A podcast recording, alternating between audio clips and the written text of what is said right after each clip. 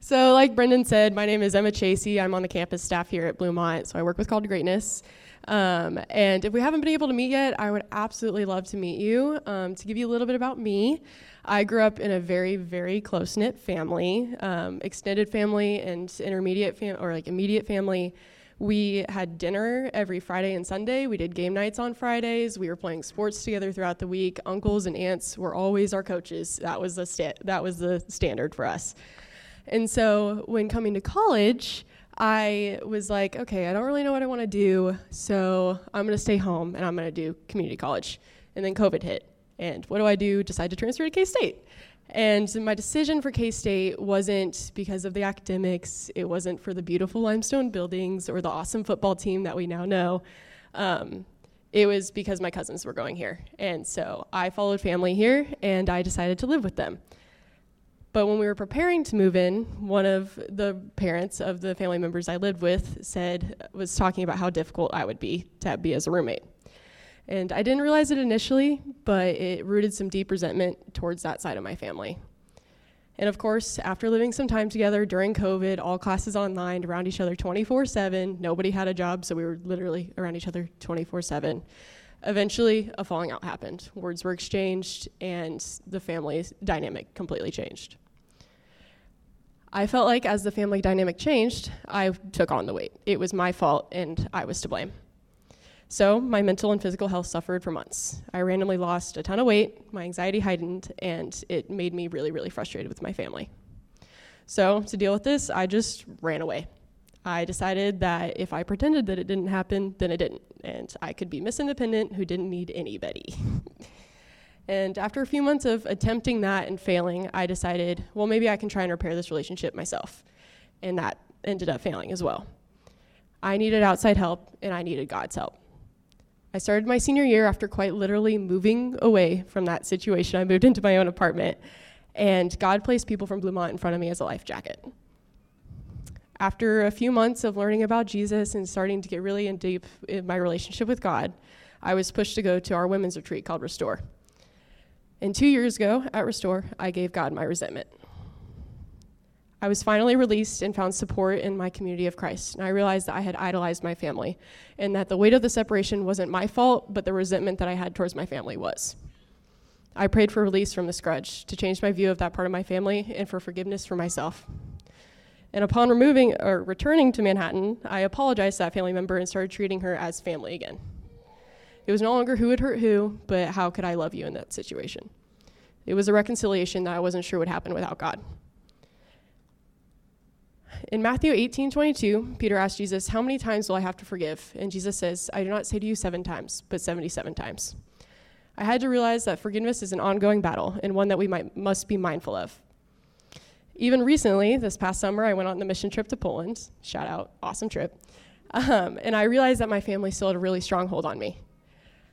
There was a fear that I would always get the short stick, that Chasey's always ended up last, and that's just how it was. My fear of always getting the short stick shifted my perspective of my place in the kingdom. So, in Poland, I prayed to be released from mentality that I deserved to be forgotten.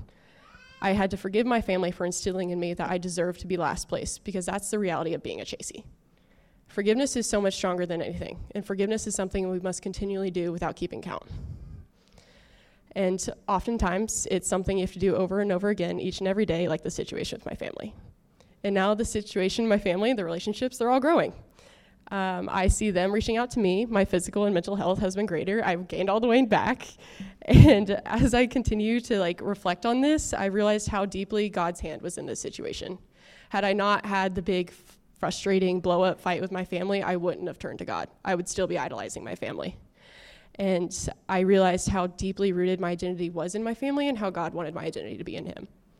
And through this experience, I've understood the meaning of true forgiveness and that it's a heart change and a choice that we make that comes through the power of Christ.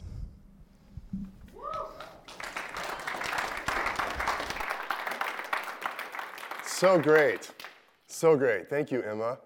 I just, I'm glad I came today. Man, I'm, I'm ready to go home. I'm ready for the week. I just, I love how hearing how God's working our lives, and I love how God meets us as we're worshiping Him. Um, it's, it's so good. And as, as I was listening to Emma talk, I was just struck by how so often the things that we think are not the big issues in life really are what the big issues of life are. And the things that we think are like, oh, that's a big deal, that's a big problem, that's a big sin, oftentimes that's not the thing that really has got us or that we really that really is the, the, the issue that we should be focused on. And um, I was talking to a friend a couple days ago who lives in a small town in Kansas, uh, one of the alumni of our ministry here, and his, he was telling me how he was so frustrated because he's part of a church there, and there's one couple in their church, and good things are happening, lives are being changed, the church is growing, but there's one couple that has a problem with gossiping and backbiting and just slander, just like saying untruthful, hurtful things about people. And it just is happening over and over and over again, and it's causing destruction. And he's talked to the leaders of the church, and they're kind of like, well, it's not that big of a deal. It's, they're trying, they're sorry. And meanwhile, just lives are being turned upside down in upheaval because of something the Bible is very clear about actually, like, hey, God hates one who sows, sows division. It says in Proverbs. It says in the New Testament, if, you, if someone's divisive, you should warn them once and then have nothing to do with them. And so here's a situation where this is something that needs to be dealt with, but it's seen as not as important. And the issue that Emma talked about is what we're going to be looking at today is the issue of forgiveness. And it's similar. We can see it as kind of like, oh, that's just, that's nice, yeah, forgiveness, but it's not that essential. But as Emma described, unforgiveness will destroy our lives. It will eat us up on the inside. It will totally convolute and upset and wreak havoc on our emotional well being. It'll wreak havoc on our physical well being. It will do horrible things to our relationships. Unforgiveness is very destructive, but yet it's so common. And it's so easy. And it's so easy to look at it like, oh, yeah, like that's, you know, that's just how everybody is. And this, this is understandable. So we're going to look at uh, the last parable of our parable series. This is kind of a, trans- Brendan kind of got it right. It's kind of our transition to our conversion story series we're starting next week. But we're going to look at um, actually the chapter that Emma mentioned, Matthew 18. Um, Jesus tells a story to illustrate this point. So um, to set it up, in Matthew 18, verse 21, Jesus is hanging out with his, his, his posse, his disciples, and it says, Then Peter came up to him and said, Lord, how often shall my brother sin against me and I forgive him? Up to seven times? When I read this, I think, clearly Peter had a brother. like this clearly this is not just like a theoretical situation. But Peter had a brother, and any of you that had brothers or sisters or human beings that you know, this is something that comes up. Like, man, how many times do I need to forgive this guy? Like he just keeps doing the same thing. He's really, you know, this is this is a, this is a pain. How many times? And when he said up to seven times, I'm sure he felt like, man, this that would be pretty good. Um, the rabbis actually would teach that, hey, you should forgive someone up to three times. That was kind of like the gold standard of, of Judaism. Was hey, if someone sins against you, you should be forgiving. So forgive him up to three times. And so Peter's like, hey, I, you know, I've been hanging around with Jesus. I figured out he seems to be more gracious and forgiving than, than the religious establishment. So maybe, maybe three's not enough, but maybe seven is what I should be going for. And, you know, I'm sure he also thought, whoever he was thinking about, he was, it had probably been eight or nine at that time that he'd, he'd done the thing. So it was like, okay, I'm, can I move on at this point? Like, this, is, this, is, this keeps happening. So Jesus said to him, verse 22, I do not say to you up to seven times, but up to 70 times seven. And that number, 70 times seven, it's actually a little hard to translate. Is it 70 times seven or 77? It's, I think, intentionally ambiguous the way Jesus said it, because seven was the, the Hebrews had the understanding of the number of completeness. And Jesus is really just saying, just keep on forgiving. Just there, don't keep track. I tell you, just keep on forgiving over and over and over and over and over again. There's no, there's no end to this. And then he tells a story, which you gotta love stories. You gotta love Jesus stories. He's, he's really good at this. So he says, Therefore, the kingdom of heaven, the kingdom of God, is like a certain king. Who do we think the king is going to represent in this story? Any guesses? Good guess. God, yes. All right, there's a certain king who wanted to settle accounts with his servants. Who would the servants be? Us. Very good. People. And when he had begun to settle accounts, one was brought to him who owed him 10,000 talents. Now, well, that doesn't mean a lot to us because talent isn't a unit of monetary measure that we use, but a talent was a very large amount of money. It was about 75 pounds. So a talent of gold, we're talking about here, owed him 75 talents of gold. That I did the calculations with current gold prices of $1,940 an ounce. This would be $23 billion. Okay? This is a big debt. This isn't just like, oh, I forgot to pay someone for gas money.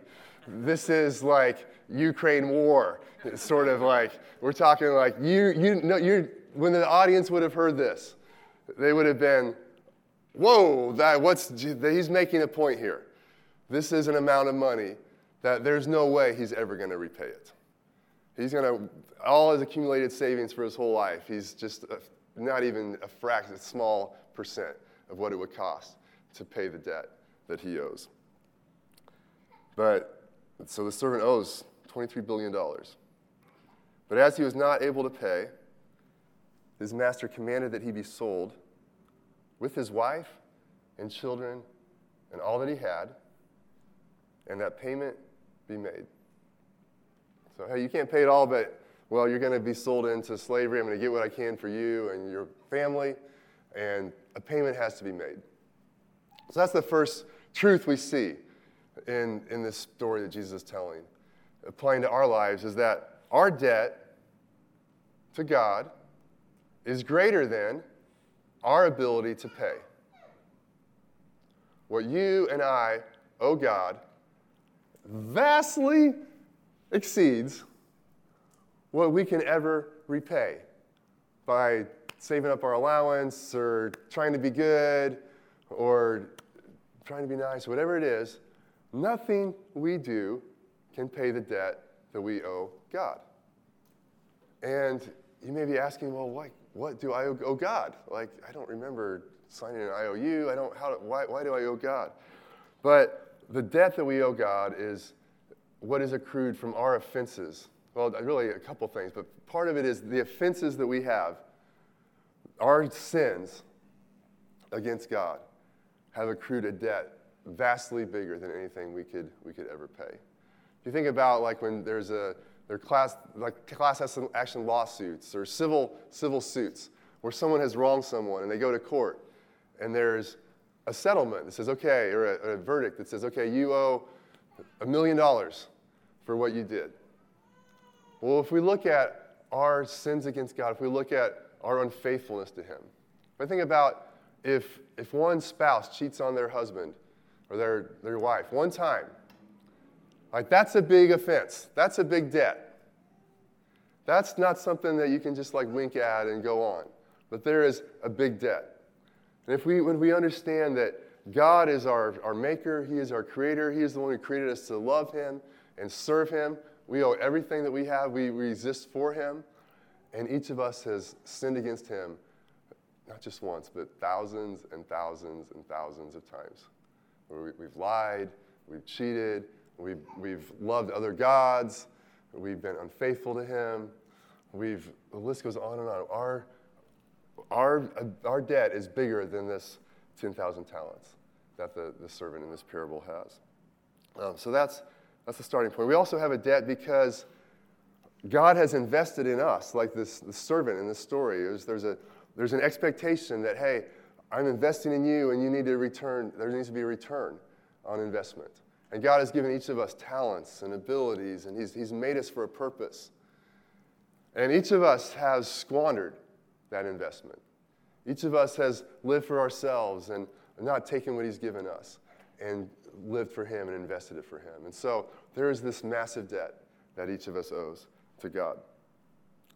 But thankfully, that's not the end of the story right there. That would be really a bummer. I mean, if we just ended right here and said, okay, just chew on that all week, this is, this is how we're, what it's like. Man, that would be bad. That would be, but it's important to start there. So the story goes on, though. Verse 26. The servant, therefore, fell down before the king, saying, Master, have patience with me, and I will pay you all. Yeah, right. But, you know, he's, he's humbled and he's desperate and he's pleading for compassion. And he gets it. Then the master of that servant was moved with compassion, released him, and forgave him the debt. The, the, the king sees the condition of his servant, and his heart goes out to him. And he says, I'm not going to expect what is rightfully mine, but I'm going to extend compassion and forgiveness and grace. That word, the moved with compassion, it, the, literally, it comes from the, the Greek word from the, like your inward parts, like your guts and your spleen and your heart.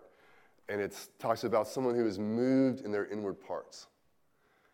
It's that the heart of the king saw his condition and was moved with care, was moved with concern, deeply wanted the best and wanted him to be delivered from his predicament. And as a result of that, forgave him. And how great is that? Like that that is what this is that is how God looks at us. That is how God deals with us. That our sin is an insurmountable debt towards him. For God looks at us, and especially if we have a heart to say, Oh God, will you please, will you please release me? Will you please forgive me? Will you please work with me here? God's heart is, is, to say, Yes, I'm moved with compassion. I want to remove that debt. I want to restore you and forgive you and put you not in the place that you deserve, but to put you in a place of favor. That is, that is what God does. That's what He did. That's the whole, what we were singing about this morning. That's Jesus. God sending His, very, his Son, His very best, and saying, That debt that you can't pay, I'm going to pay it. I'm going to die on the cross to pay the debt for your sins.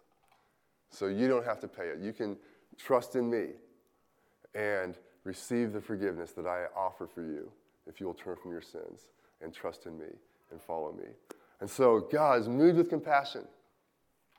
And that's, man, so many of us have, forgive, have, have experienced that. And God, I never, I, just the, the feeling of knowing the weight of sin on your shoulders, the weight of debt. And when you turn from your sins and turn to Jesus and it's gone, Oh my goodness. I mean, Jesse, what, how, I never forget. It, it changes your life forever. To know, wow, that's off of me. I've been forgiven. That debt is gone. Thank God. So, God, with compassion, God forgives. So, we could stop there. Um, but it's so good. It's so good. Psalms 32 1 says that blessed is the one whose, whose transgression is forgiven Blessed is the one whose sin is covered. Blessed is the person against whom the Lord counts no iniquity. Man, what a blessing. There is such a blessing when we turn to Jesus and, and put our faith in Him and what He did on the cross. And our blessing is not, oh, yeah, I'm, I'm successful because of what I did, but because of what we've received from Him. That is a true blessing. That is what God brings us into. So we could stop right there. Um, but the story doesn't stop there, interestingly enough. There's a twist, it's a plot twist. But that servant went out and found one of his fellow servants who owed him a hundred denarii. And so this is, again, not our unit of measure, but that would be uh, but maybe $10,000. All right, so it's, you know, it's a decent amount. But compared to 23 billion, like nothing. Okay, basically nothing. It's a, it's a decent amount, but you know, someone could pay that off over time. I owed him 100 denarii, and the first servant laid hands on him and took him by the throat, saying, Pay me what you owe. So his fellow servant fell down at his feet and begged him, saying, Have patience with me, and I will pay you all. And so the first servant remembered what had been done to him and graciously said, Oh, yes, I will forgive you. No, you'd expect that. that. That would be appropriate, but that's not what he did. But he would not, but went and threw him into prison till he should pay the debt. Wow, what a scumbag. what a jerk. I mean, how, how forgetful and ungrateful is this dude? He was forgiven so much, but then he's holding on to the debt that was due to him. And obviously, there's a point here that we're that guy, right? We're that guy. So often, we who receive God's forgiveness in Jesus, that's so much bigger than anything that's owed to us. But when things are done to us, we hold them against the people. We hold it over their heads. It's hard to let go of a debt mentality. It really is. It's, it is. We are deeply wired to seek justice, and that's a good thing. But we're, we're much better at knowing where we've been wronged than where we've wronged. Right? Like, we, we get it. When someone wrongs us, like, we, we know justice is important. Man, this, this needs to be made right. But the stuff that we do, man, we're, we have a different scale, different standard of that. Um, it's, it's hard to let go of that. It's so natural for us to live by a you owe me mentality, by kind of a tit for tat economic system of, hey, you did this, you need to make it right. And that's just, that's the natural way of the world. That's the way we are apart from the grace of God. That's a good sense of justice that God has put in us, corrupted and twisted by sin. But it's hard for us to let go. And so, so many of us are like, yeah, man, I, I know that's true, but yet, man, when there are things that have been done to me that I haven't yet forgiven somebody for. And, you know, I'm not saying that forgiveness is easy or that wrongs don't matter. Forgiveness is not saying that what was done to you is insignificant. All right? Don't please understand me. Like there, there's, there are things that have been done to us that really weren't that big of a deal that we have a hard time letting go of. But there are real hurts, real injustices, real violations. I mean, if we would go around this room, there, we'd have people that have been abused, people that have been sexually violated, we, people that have been taken advantage of financially, um, really dysfunctional and broken relationships and family dynamics. And please understand, I am not excusing or making light of any of that. That stuff matters. And that's, that's why Jesus went to the cross and died for, for all of that. Um, so, those things, forgiveness is not saying those things don't matter. But forgiveness is saying, wait, Jesus extended grace to me when I didn't deserve it. I'm going to say, that was wrong what was done to me, but I choose to release you from that guilt in the same way that Jesus released me from the guilt that and the debt that I owed him. In, um, in Luke 7:47, there's a situation where, where a, a woman who was a, probably a prostitute, she was a known sinner, but she came and she was just pouring, she was, she was expressing her devotion and love to Jesus and pouring out this perfume upon him that was really expensive. And again, the religious establishment were upset and offended and like, don't they know what she's done? And Jesus said, hey, her sins, which were many, have been forgiven. And those who have been forgiven little, so she, and as a result of that, she loves much. Because she knows that she was a sinner and she's been forgiven. But the one who's been forgiven little loves little. And the reality is, all of us have been offered forgiveness or experienced much forgiveness of the $23 billion kind of debt. The problem is, not all of us realize it. And if you don't realize what we've been forgiven, we don't love and forgive the way that, that, that we should, the way God calls us to. C.S. Lewis said that to be a Christian means to forgive the inexcusable because God has forgiven the inexcusable in you. Oh, it's so good. To be a Christian means to Forgive the inexcusable because God has forgiven the inexcusable in you. Oh, So often we take Christianity and we make it all about like moralism and being good and doing enough right things and kind of this, this religious like positioning. But this is, this is the beginning of it all. It's wow, I've received God's forgiveness of my inexcusable sin. Man, now I want to extend that to other people too. That's thank God that this like this this broken tit for tat justice is not the only way there is to live. There is a grace, there is a, an infusion of money. Like, you know, it's like there's a, there's a stimulus package, a spiritual stimulus package of trillions of dollars that just like blows that whole system up. That says, like, hey, no, there's enough. There's enough. There's enough grace. God is a gracious God. He's an abundant God. He's a God of mercy and forgiveness and compassion. He gives in more than enough. And so we can receive that. And then out of that place of receiving it, we can then pass that on to other people. Hebrews 12, 15 says, Be careful. This is in the Phillips translation. Be careful that none of you fails to respond to the grace which God gives you.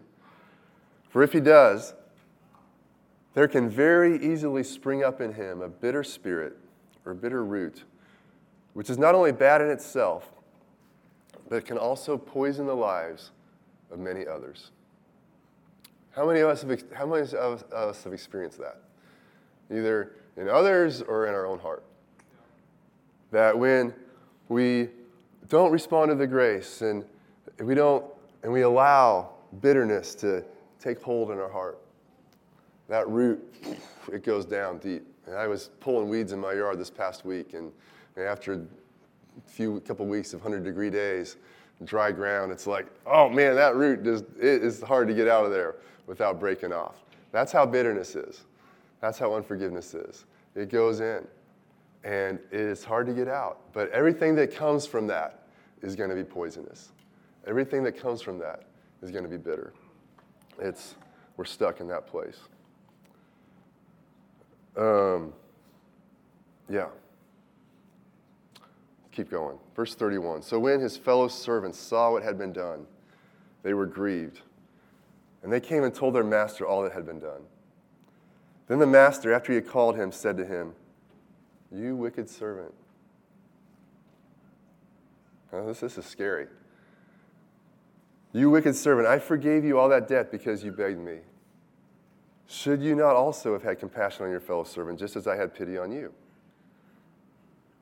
And his master was angry and delivered him to the torturers until he should pay all that was due to him.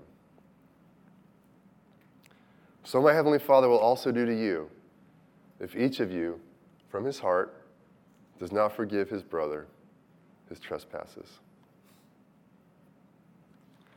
Man, a lot of us have tasted the the fruit of forgiveness. We've received it from God, we've received it from other people.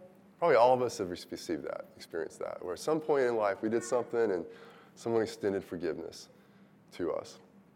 And hope probably most or all of us have forgiven someone else. And we've tasted, man, that there's a freedom that comes from that. There's a, man, this is a, there is a good reward that comes from that.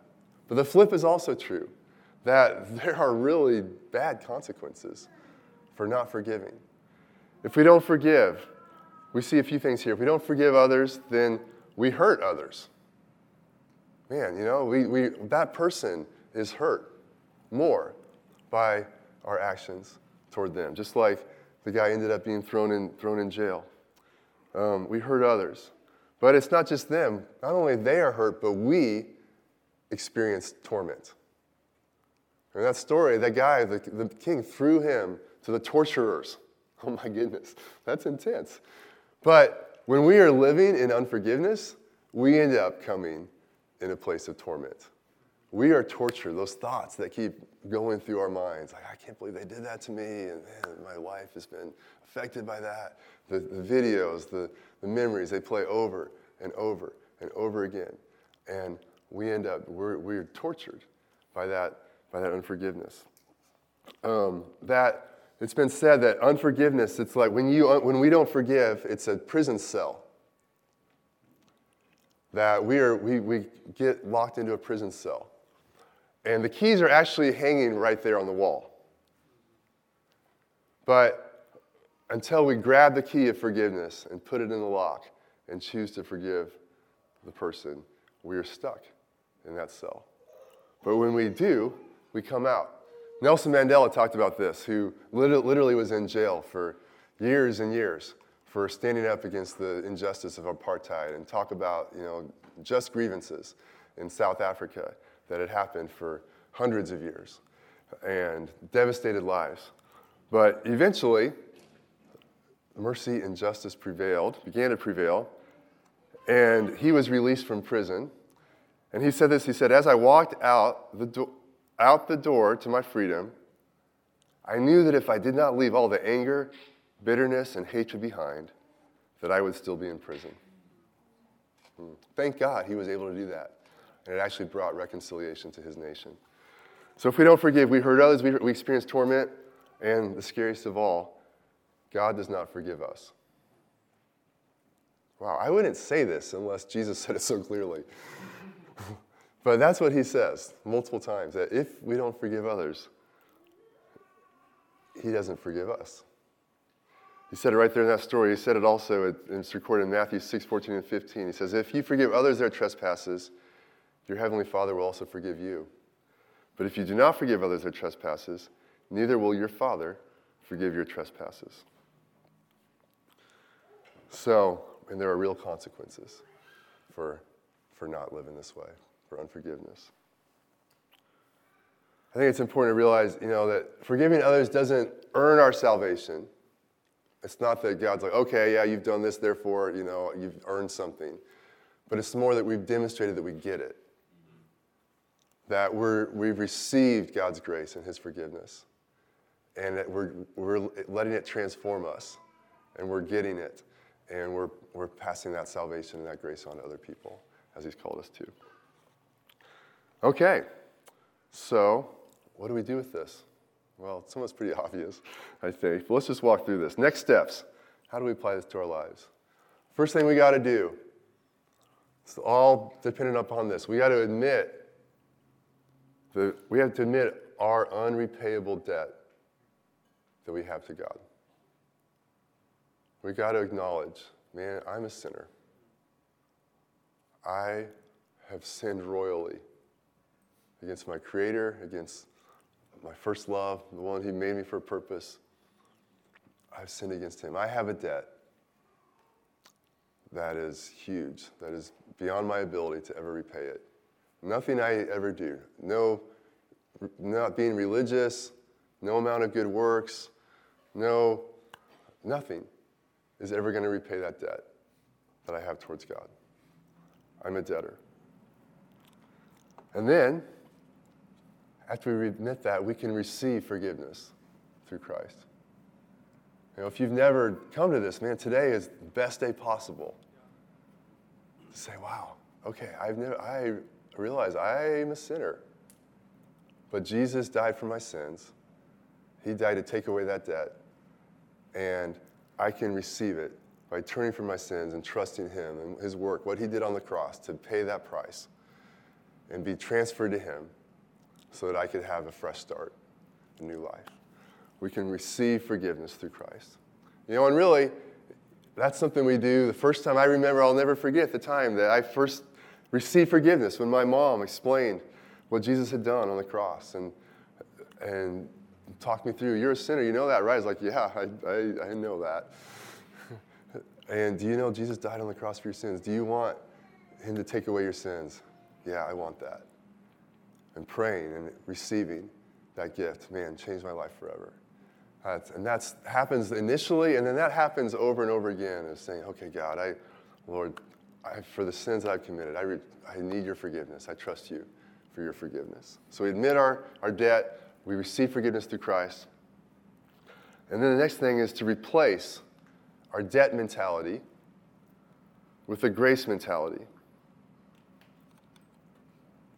It's letting God and partnering with Him to change our mindset And we need Him to help us to see where, okay, how have I been thinking in this tit for tat, right and wrong, who wronged me, who did this? Where is that mentality, the way of thinking that I'm living under? Where am I living under a mentality that's different from the abundant grace of God? The trillions and trillions of surplus that He's poured out. And which am I living in? God's surplus or counting and keeping track of the things that are done to me? And choose to say, okay, yeah, I know, I, I like to count, I like to keep track, it's very easy and natural. But okay, I'm not gonna, I'm not gonna live, I'm not gonna count, I'm not gonna live that way. I'm gonna live according to God's abundant grace that He's brought about. So replacing that mentality. And then the key thing, number four, forgive. Forgive others. Forgiveness, again, it's not saying that it didn't matter or that it wasn't a violation or a wrong, but it's a choice to release that person from the guilt, from the offense that they have done towards you. And we've got people in this room, all the offenses that I've said that have forgiven people of big relational violations. I mean, I loved Emma's story. People that have people that have been raped that have forgiven their rapist. People that have been wronged in huge ways and have experienced the freedom that comes from that. Man, it is such a gift. It is such a blessing. Um, so that is, um, I'm not saying, you know, oftentimes, you know, there is typical that there is a, an experience, an emotional component as we forgive others, that we experience that. But I want to be clear sometimes there's a walking out of the emotions. It's not based upon our emotions, it's not based on how do I know if I've forgiven them? Well, you may have to just say, Oh, I'm not sure I forgive you right now. If you're not sure, make the choice, okay, I forgive that person now. But it's not based upon your feelings, it's a choice to say that wrong that was done, I release you from the wrong. And I, I pass that on to you to forgive others. So good. So, so life giving. So making us be that different kind of people like Jesus in the world, experiencing it and then bringing it to others. Um, so, man, this is, you know, today I trust there, some of us are like, oh, yeah, there's that thing. There's that thing that I, it, was, it was wrong and it hurt. It's affected my life, but I haven't forgiven that person. Today's a day to come to that place. To say, man, I, I forgive you. You don't have to tell them that you forgive them. It may be good, it may not be good. That's, you have to, is it going to help them to tell them? That's something you got to look at. If they don't even know that, you know, it, sometimes it's like, you know, they don't even know they wronged you or they don't even, they're not going to agree that it was wrong. It may not be what you need to do. It's more about your internal place of coming to that place towards them. Um, you know, seen some funny things done where it's like, man, I forgive you for that horrible thing you did. Like, well, I don't think you're actually forgiving. I think you're just like wanting to let them know. So, but truly releasing people from grace, from, from not grace, from, from the offense. So I want to pray for us. And I, you know, this is something, if you have questions, um, there are plenty of us here you can talk to. Um, let me just ask though, is there, is there a question that you have about this topic? Because I know, you know, as it plays out in practicality, there are some challenges and nuances and questions that we have. So any other, a couple, any question or two about this? No pressure. Just want to give space if there is. Sean. More theological than practical. Um, the idea that God won't forgive us if we don't forgive others, that kind of sounds contradictory to the idea that we're just plain forgiven by Jesus' um, dying and coming back to life for us. So, how do you reconcile that? Good question. Yeah. Did everyone hear that? So, how does, you know, the essential part of Christianity is that it's grace, that it's not by works that we're saved. So this, how do we reconcile that God says, "Hey, you, I won't forgive you if you don't forgive others"? I think our shallow understanding of faith plays into our, it, it shows up in this, in our difficulty of reconciling these things. Because so often we have thought and sometimes been taught that, that grace just means that God, it's like a, a sloppy kiss, and that's all. And it's just like being nice. But the grace of God, if, when, when, when we respond, when we get God's grace towards us and respond to it, it changes our heart. There's, if, we, if our heart isn't changed, then we haven't really experienced God's grace. And if, if we really receive forgiveness, and along with the forgiveness comes a change of our nature, actually. Like when we believe in Jesus, He changes on the inside, and our very desires change. So it's not just the like, okay, now I'm going to try to live by this different code, but it's the life, like Jesus' life becomes our life. His nature becomes our most core nature. There's still a part of us that's not transformed yet, but our deepest heart is, is His heart. And so, if we have received that, then we will want to forgive. There will be like the deepest, sometimes it's buried with a lot of other crap, but there's something in there that's like, okay, yeah, I, I, want, to, I want to forgive. Um, and then similarly, so grace is like that, and then faith is like that too. That faith is not just this like, okay, I believe intellectually that Jesus died on the cross for my sins and he's, he's God. But faith is a believing loyalty. It's an allegiance to him as well. So it's, I believe you are king, I believe you are Lord. And not just Lord up there, but Lord of me. You're my Lord. I'm saying yes to you being my king. And so, if we have that sort of faith, then it will be proven and demonstrated by our actions and by what we do. And so, if we have that kind of believing loyalty, real faith, then we will forgive others. So, good question. Yeah, really good. Anything else? All right. I won't ask if you have anyone to forgive. I, I, mean, asking, but not, you know, I'm not asking for a show of hands or anything. Um, but yeah, let me just, I want to pray for us. Let's ask God to help us. So let's pray together.